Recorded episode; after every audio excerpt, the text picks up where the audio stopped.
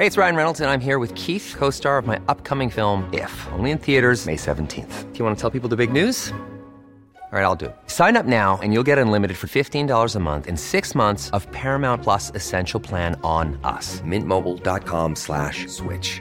Upfront payment of $45 equivalent to $15 per month. Unlimited over 40 gigabytes per month. Face lower speeds. Videos at 480p. Active Mint customers by 531.24 get six months of Paramount Plus Essential Plan. Auto renews after six months. Offer ends May 31st, 2024. Separate Paramount Plus registration required. Terms and conditions apply if rated PG. There's never been a faster or easier way to start your weight loss journey than with PlushCare.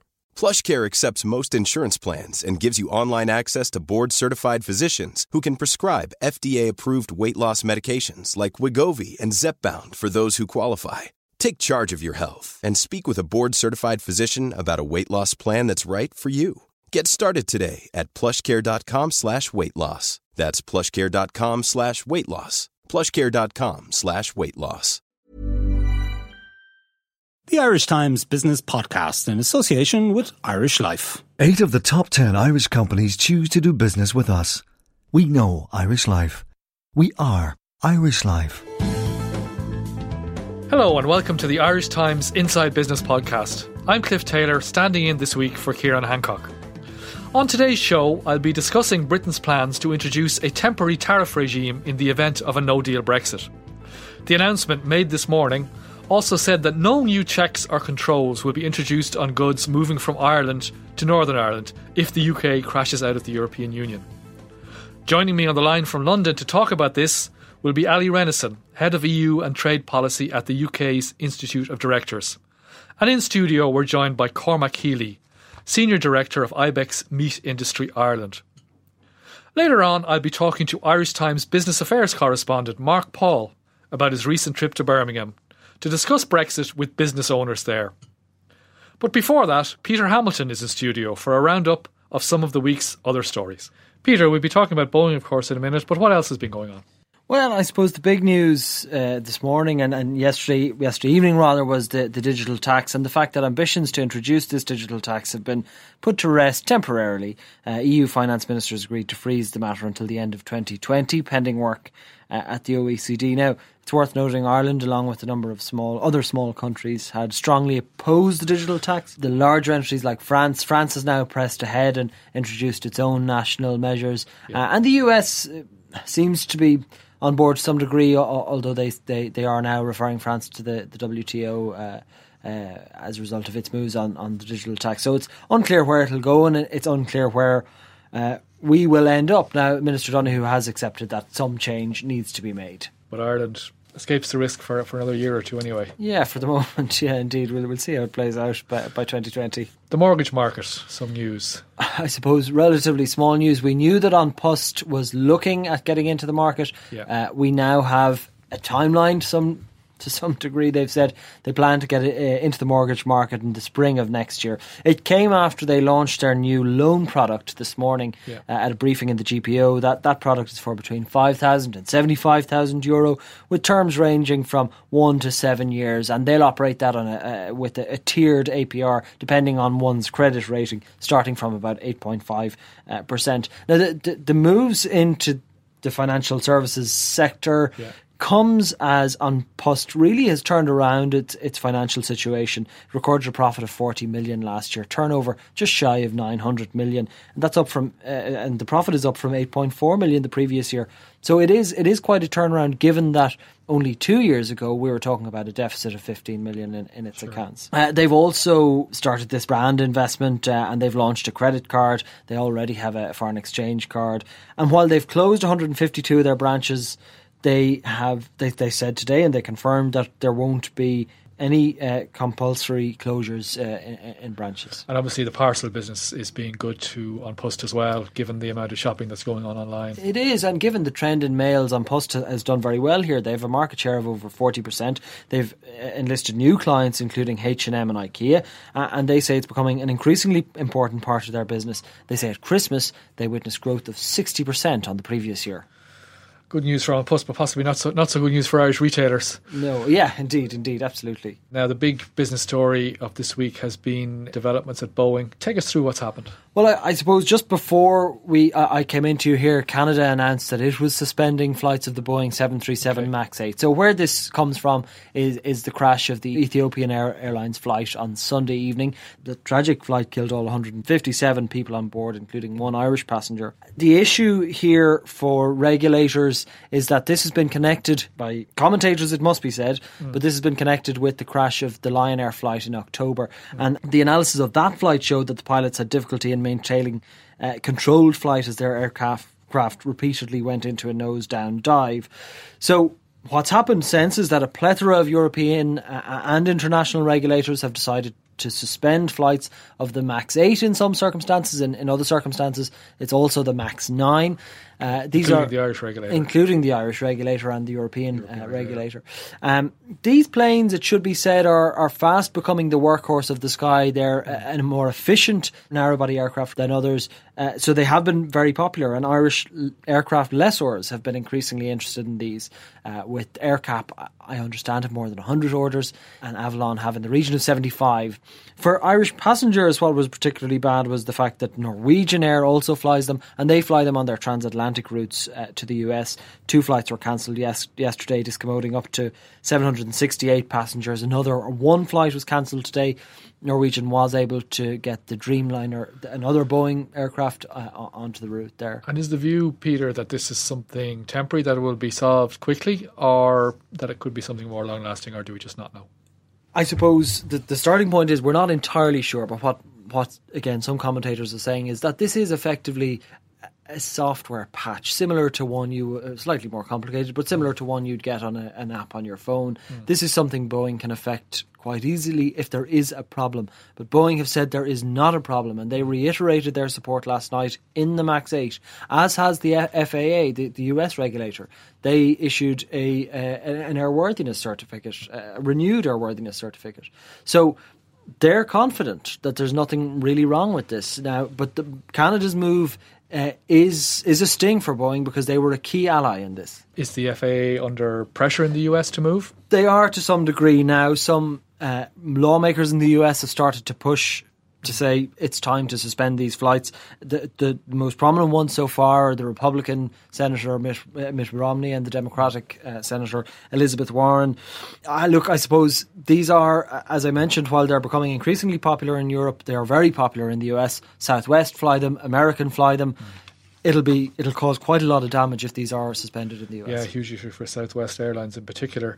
And I presume when the black box analysis is completed in after the latest crash, that will that will give us some more information. It will. It'll, it'll give us some more information and it will tell us exactly what Boeing needs to do if there is a problem. And if there isn't a problem, then one would imagine these, these flights. It's quite remarkable if there is a software problem that it wasn't fixed after the Lion Air crash. Indeed. And also, it doesn't reflect very well on, on the US regulator if it turns out that there is a problem.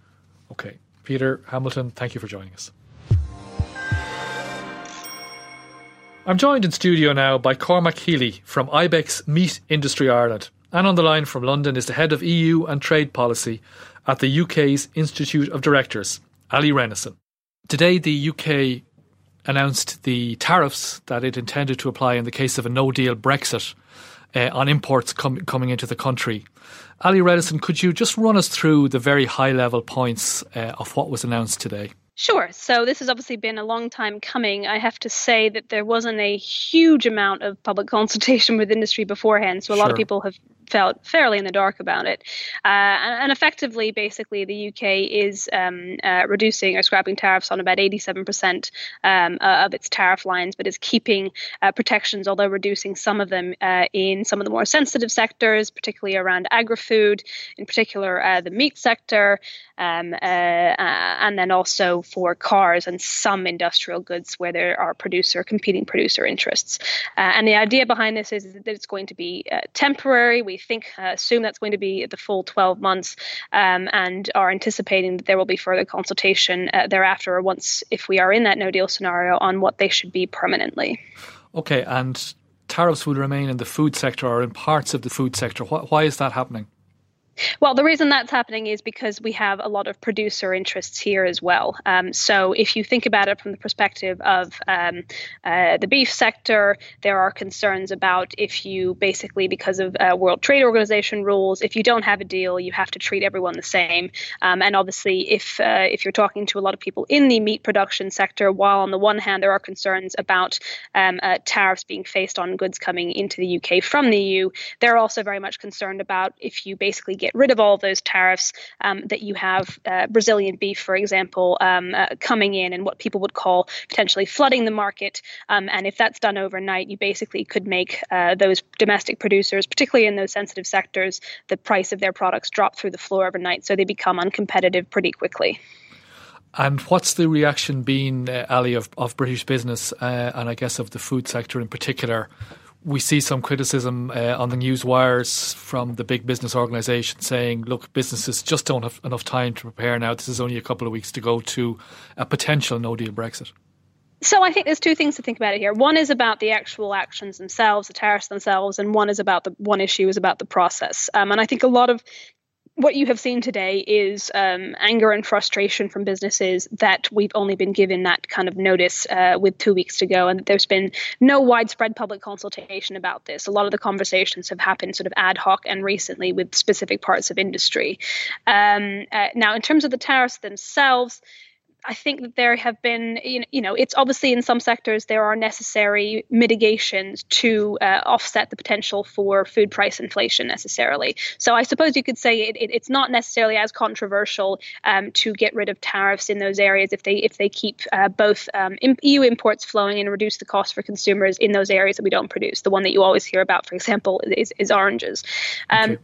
The other reason that that, however, is potentially an issue more for the government is because we want to embark on free trade negotiations with new partners, uh, particularly under a no deal scenario, pretty quickly. Uh, and I think that that may complicate, um, particularly if we don't know what tariffs are going to go back up, um, the negotiations with them to some extent as well. So I think there's one sort of set of concerns. A lot of the pushback has been about the process of this, um, uh, and then there's the actual tariffs themselves, uh, which which the government has referred to as a modest but the, th- the reality is that when you are talking about, you know, you look only have to look westward at how politicized the issue of what to do with tariffs has become. It's a really sensitive issue. It's not something you do um, uh, at a stroke of a pen normally, uh, and I think that's why it's caused so much consternation.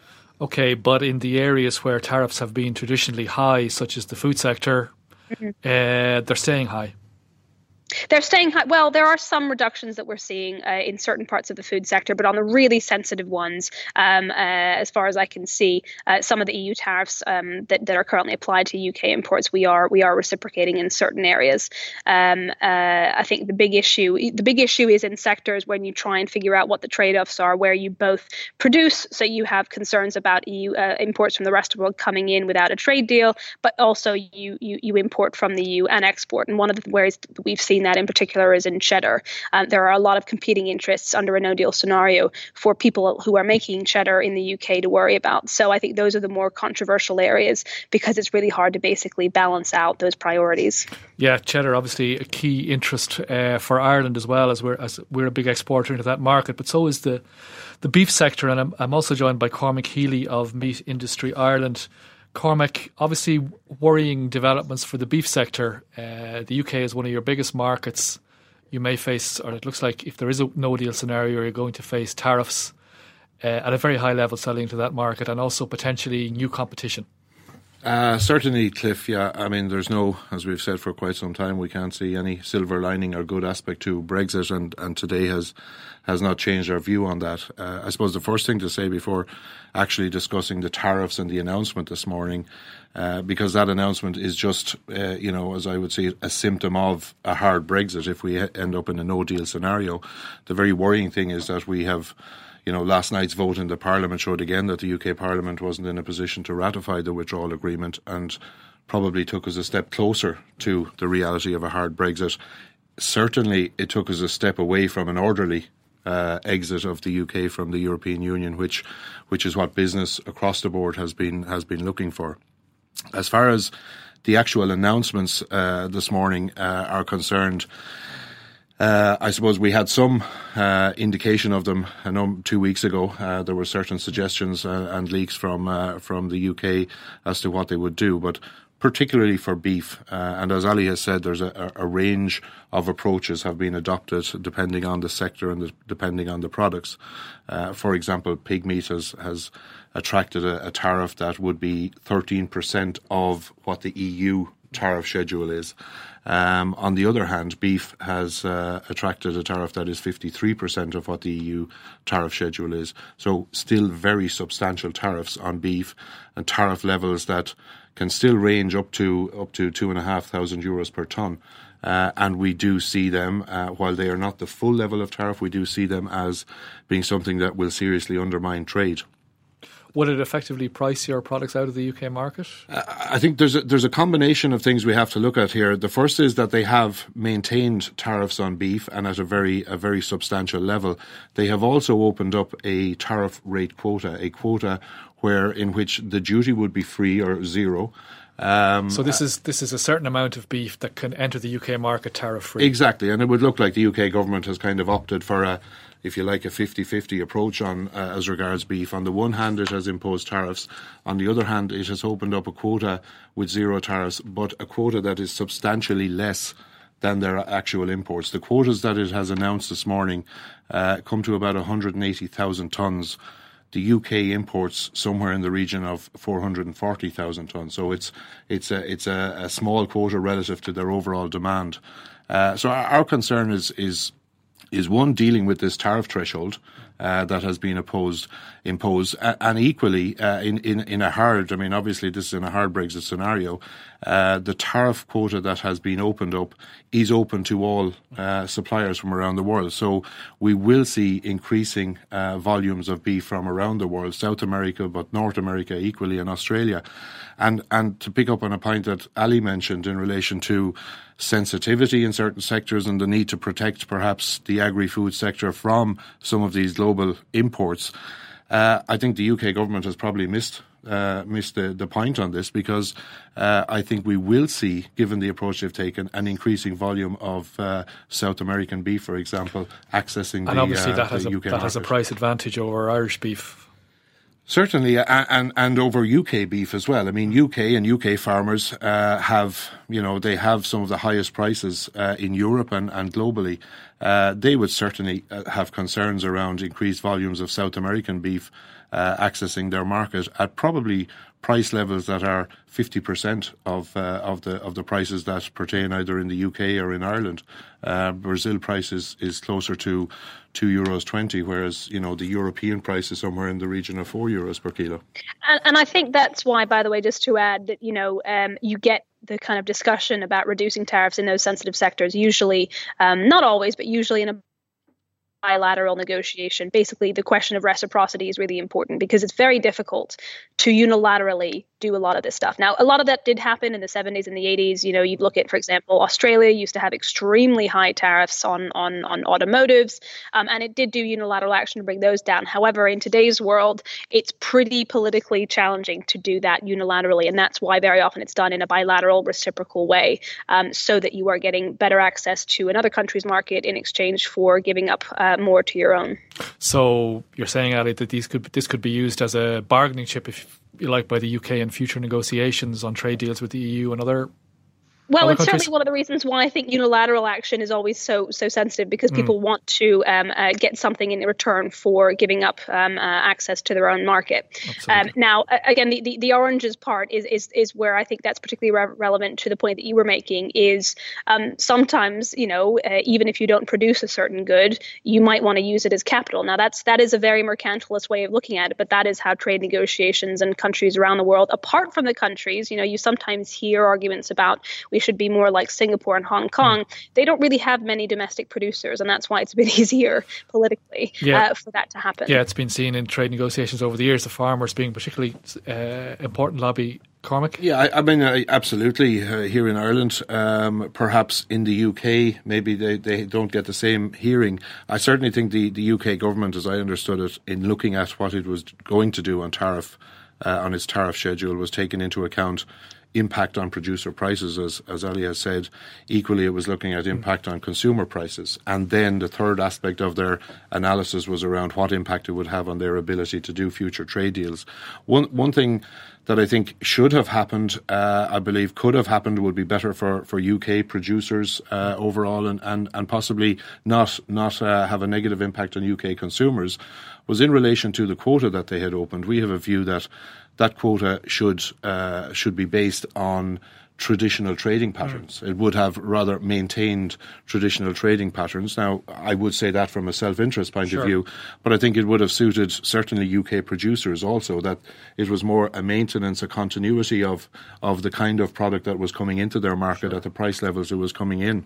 Possibly. I yeah, I mean, it, it's it was something should have been considered, I think, by the sure. UK government. Sure. And I think that you get so much attention. Uh, that's reflective of the headlines today are all about tariffs. Now, really, what can sometimes make a bigger difference, and, and you might have actually got away with doing more action on that um, because people tend to be more interested in the tariff line rather than the quota itself.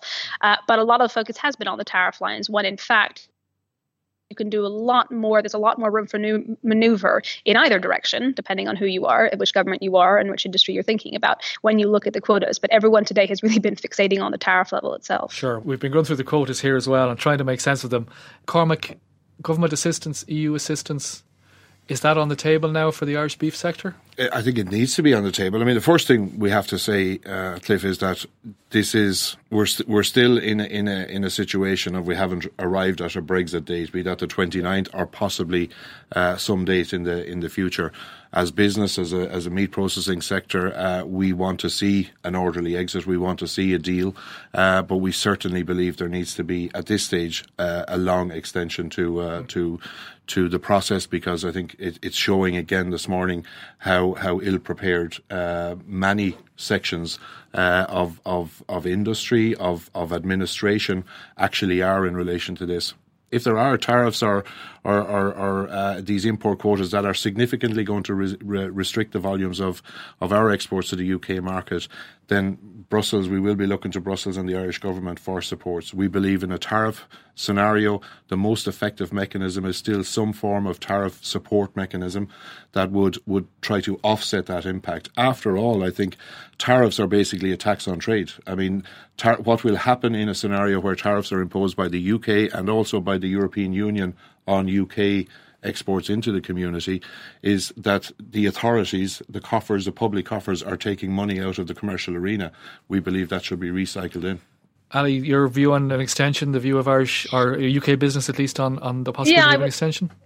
Exactly what I was going to come on to. I mean, yeah. it's uh, it's such a contentious issue here, and I have to say, from a business organization perspective, um, you know, it is a constant balancing act to explain to people why um, an extension is a necessary and b why if you're looking at it on balance purely from a, a, a, a sort of business critical perspective. Mm why a longer one i guess makes more sense. The problem with doing that here is that you know you immediately get seized upon for trying to call for something that allows you know another referendum to be held. It is it is it is a really thorny environment for business in the uk to be in when we talk about these things because they are so politically uh, charged. Now on the extension itself again talking to businesses um, you know it's not something they want they would rather this process be done and dusted is it the least worst option if there's no deal to avoid that? Yes. But do we want to be redoing it every three to six weeks? Absolutely not.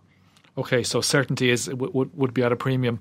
One other thing, Allie, special arrangements were announced for the Irish border uh, in terms of how tariffs would apply and and how the British government would try to avoid checks at, at border points, uh, as it has promised to do. What's what's your view on the announcement there? Well, we knew it was coming. There have been some business groups who have been privy to that, but um, not able to share with members, which I think has been one of the most frustrating parts about this process, quite mm. frankly. Uh, so obviously, particularly just sticking with tariffs for a minute, um, the way in which that they are going to get around that is that basically they're just not not just a question of collection. There will be no tariffs collected by the UK government on products coming in over the land border um, from uh, the Republic uh, into North in, into the UK into um, uh, uh, Northern Ireland, but uh, they will apply to goods coming from, let's say, uh, the Republic uh, into GB, for example. Um, and I think the issue around there is that a lot of these proposals, uh, in terms of you know the systems needed to actually administer that to make it work to avoid the physical land border, haven't really been significantly road tested with many businesses. And so there's a huge concern about you know you everyone knows at this point that all the letters that have been been sent out for the last two months to traders about new customs processes have had a provisional this does not apply to trade across the Irish border. We'll yeah. deal with you separately. Uh, and so there's a lot of anger I think and frustration about the fact that we are now only properly engaging with government to try and make those systems that are needed to make that work two weeks before that outcome. Uh, I would say however that it probably puts uh, in maybe a, a you can correct me if I'm wrong. It probably mm. potentially puts pressure on the Irish government and the EU to make clear what their own uh, contingency measures would be around the border. Yeah, no, I think I think that's exactly right. Just, um, just, uh, just to, to, come in on that, Cliff, and a, a, question maybe for Allie as well. I mean, I, have heard it suggested this morning that the the um, the issue of not um, applying tariffs on product uh, uh, that would flow from the Republic of Ireland to Northern Ireland is in relation to product that would be consumed or used or stay in Northern Ireland. Uh, yeah. I wonder if you have a view on that because, I mean, obviously well, the case then is mechanism. yeah. The, well, the case the case then is that are we going to have checks at uh, Belfast for for product heading across to yeah. uh, to the UK?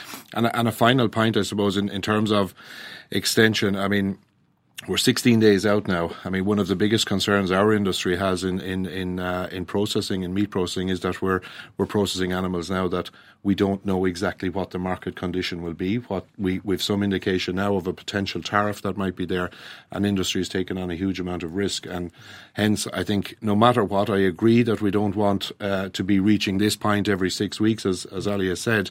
That said, uh, we don't want to be the ones to close the door either, and, and, and actually invite this upon ourselves. So we would look for a, a long extension at this okay. stage. Allie, a final, final comment on the workability of that Northern Ireland uh, exemption. It's a bit like, actually, ironically, the the backstop, insofar as to make it really mm. operational. Some of the questions, such as the one that was just raised, aren't completely 100% addressed, uh, and that's because, you know, in, in terms of the question mark around, does that mean that you end up needing, uh, for lack of a better word, yeah. a border in the Irish Sea to a certain yep. extent? Um, a toxic uh, phrase in itself. Not, yes, a much, uh, a, a loaded one these days. Indeed. Um, so doing it in reverse to a certain extent. And some of those are not really clear. You know, we've had meetings with government today, and I will say that they have been frustrating ones where we have made pretty clear to them uh, that the question that was just asked, for example, um, we can't give a firm answer to because a lot of the full details of how the proposals will work in practice aren't out in the public domain. We, this, this, is basically, I think, you know, you, I would call into question why the government did publish it today. Now we know that you couldn't publish tariffs um, and the the uh, what's happening around the border from the UK perspective. Uh, it's sort of in in in isolation, separate from each other. Mm. Um, but there's a lot of stuff that's missing, effectively. Okay, more gaps to be filled in. Allie Renison and Cormac Healy, thank you very much for joining us. We'll be back after the break. Only 29% of us know how much we need to live on in retirement. Irish Life is changing that with Empower, a new approach to company pensions that helps change the way your employees think about their future. For more, go to irishlifeempower.ie or talk to your pension consultant. We know Irish Life. We are Irish Life. Irish Life Assurance PLC is regulated by the Central Bank of Ireland. All information sourced for Irish Life June 2015. Welcome back. I'm joined now by Irish Times business affairs correspondent Mark Paul to hear about a recent reporting trip he made to Britain's second city, Birmingham. Give me an overview of who you met, what the feeling is about Brexit. We picked Birmingham to go to uh, for a couple of reasons. Um, um, first of all, it's a city that was split almost exactly down the middle in the Brexit vote, and we wanted to see if it was still split down the middle now, and if its business community was split down the middle. I mean, in the 2016 vote, um, uh, there was only a majority of 3,800 votes in Birmingham, so it was split down the middle. So, um, um, I suppose I, I, went there on a bit of a safari for, uh, for, for for the business section to see how how if local business owners there are as obsessed about Brexit as we are in Ireland. And uh, for a city like Birmingham, which is so export oriented, it's so um, it's got you know it's got the car industry, um, um, it's got a lot of things that are very very deeply connected to, to, to Brexit. And uh, we wanted to see if uh, if, if, if if those people are, are tearing their hair out. And what we found, and, and what I found while, while I was there, is that they're not really. Um, um, they seem an awful lot more uh, uh, uh, level-headed and, and, and, sort of you know to have that British stiff upper lip about about Brexit um, um, than you would expect. I mean, just uh, the, the, you know the, the the first guy I met was a guy called um, Simon Topman, a very, very entertaining uh, English gentleman type fellow who owns a company called Acme Whistles. Acme Whistles are the the, uh, the company. Yeah, they, they, they made they made the whistles for the Titanic um, ship, and also Kate Winslet uh, in the movie of the Titanic when she's freezing to death in the water and she blows the whistle to be safe. She blows an Acme whistle.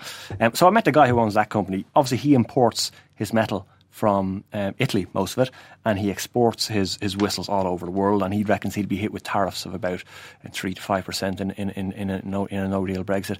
That guy was a Remainer. Clearly, he was a Remainer. He wouldn't tell me how he voted, um, but he was uh, he was almost gung ho, I would say, for a no deal Brexit because he felt that Britain were uh, was being dragged through the mud uh, in a sense, or was being um, held to ransom by the European Union. Um, so somebody who had voted Remain, uh, whose business would be deeply affected by a no deal Brexit, but he was fully prepared to take on a no deal Brexit. So would it be fair to say at this stage he just wants to get on? He just said, "Let's get on with it." Is that was that the that, part that, of what you picked up? That was effectively it. It was, it was let's get on with it, and and and and and you know we've dealt with it all before, and sure, look, we can deal with it again. Now you have to see it through the prism of the type of guy that he was. I w- when I met him, um, he had just come from a ceremony of the you know, that attended by the Duke of Sussex. He was wearing a black bow tie with royal standards on it, and the guy is a, is a, an OBE, I think.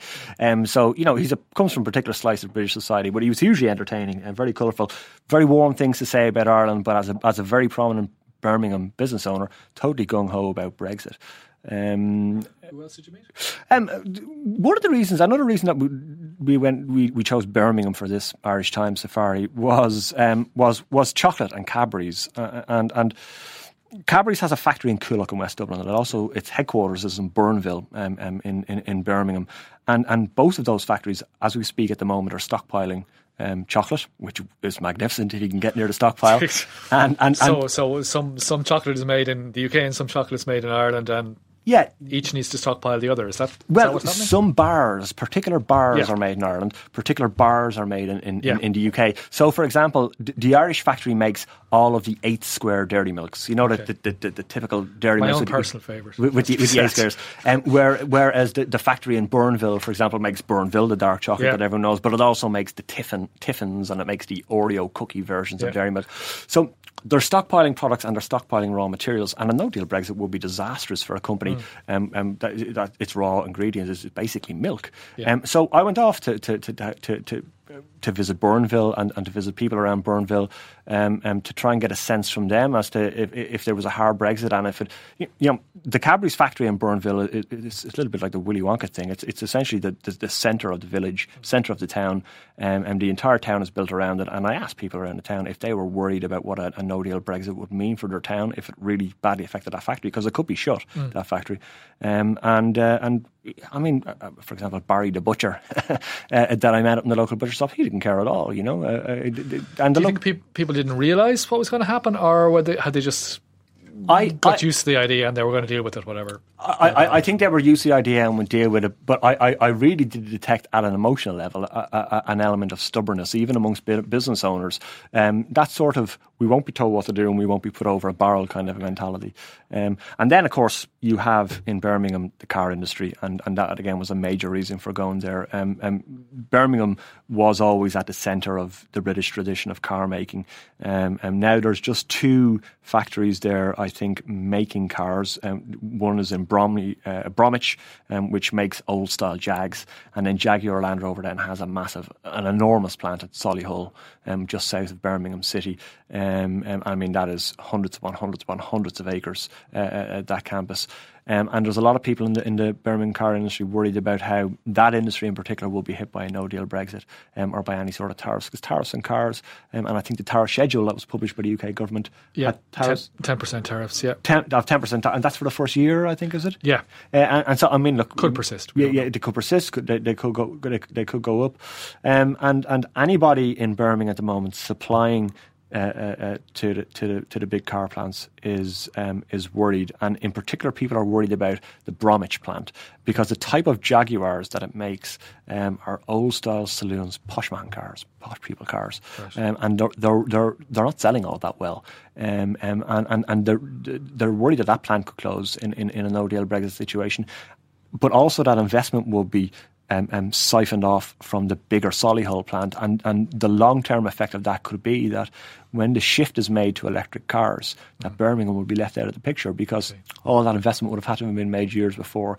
So there was a lot of worries around uh, uh, the car industry in particular in Birmingham. That that probably was the sector of the economy there that I found um, where people were the most worried about it. Okay, so short term consequences, but long term risks as well. Short term consequences, long term risks, um, um, and also the, the, the impacts on the supply chain. I mean, I, I, I spoke to some academics in in, in, in universities, uh, in Aston University in Birmingham. They were saying about, but they reckon about twelve point five percent of Birmingham's GDP is at risk from Brexit. Wow. Now, now that doesn't mean that I suppose that twelve point five percent could be wiped out, um, but but one eighth of, of it certainly is at risk of damage.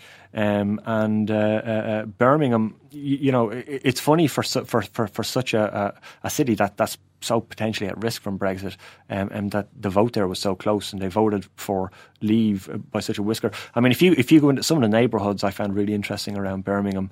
Um, for example, I don't know if you, I'm sure you'll remember back in 2005 when the when the Rover car plant in Birmingham closed, and this was a massive economic disaster for the region. A lot of the people who worked in that Rover car plant live in a, an area of Birmingham called Northfield, um, and which is predominantly white, working class. Uh, uh, um, um, and not you know not all that all that affluent. Um, that part of Birmingham voted overwhelmingly for Brexit, which which I found completely nuts because these are the these are the type of people who will be most affected by it. Um, you go right next door to Selly Oak, which is a little bit more uh, leafy and and, and, and, and posher, and that was a bit uh, more evenly split. But then you go next door then to Hall Green, um, um, and the people there is much more ethnically diverse. They voted overwhelmingly to stay. Okay. Um, um, so it's it's it's Birmingham really is a microcosm of all of the contradictions and and and and and and, and, and of, of the debate of Brexit, and it's probably um, the city in the UK I would say most at risk from its effects. And in some cases, uh, as you say, people appearing to vote against their economic interests. So clearly, clearly something else going on. Mark Paul, thanks for sharing the views of Birmingham with us. Okay, that's all we have time for this week. Thanks to all our guests, to Jennifer Ryan and JJ Vernon on production and sound, and to all our listeners. Until next time, good luck.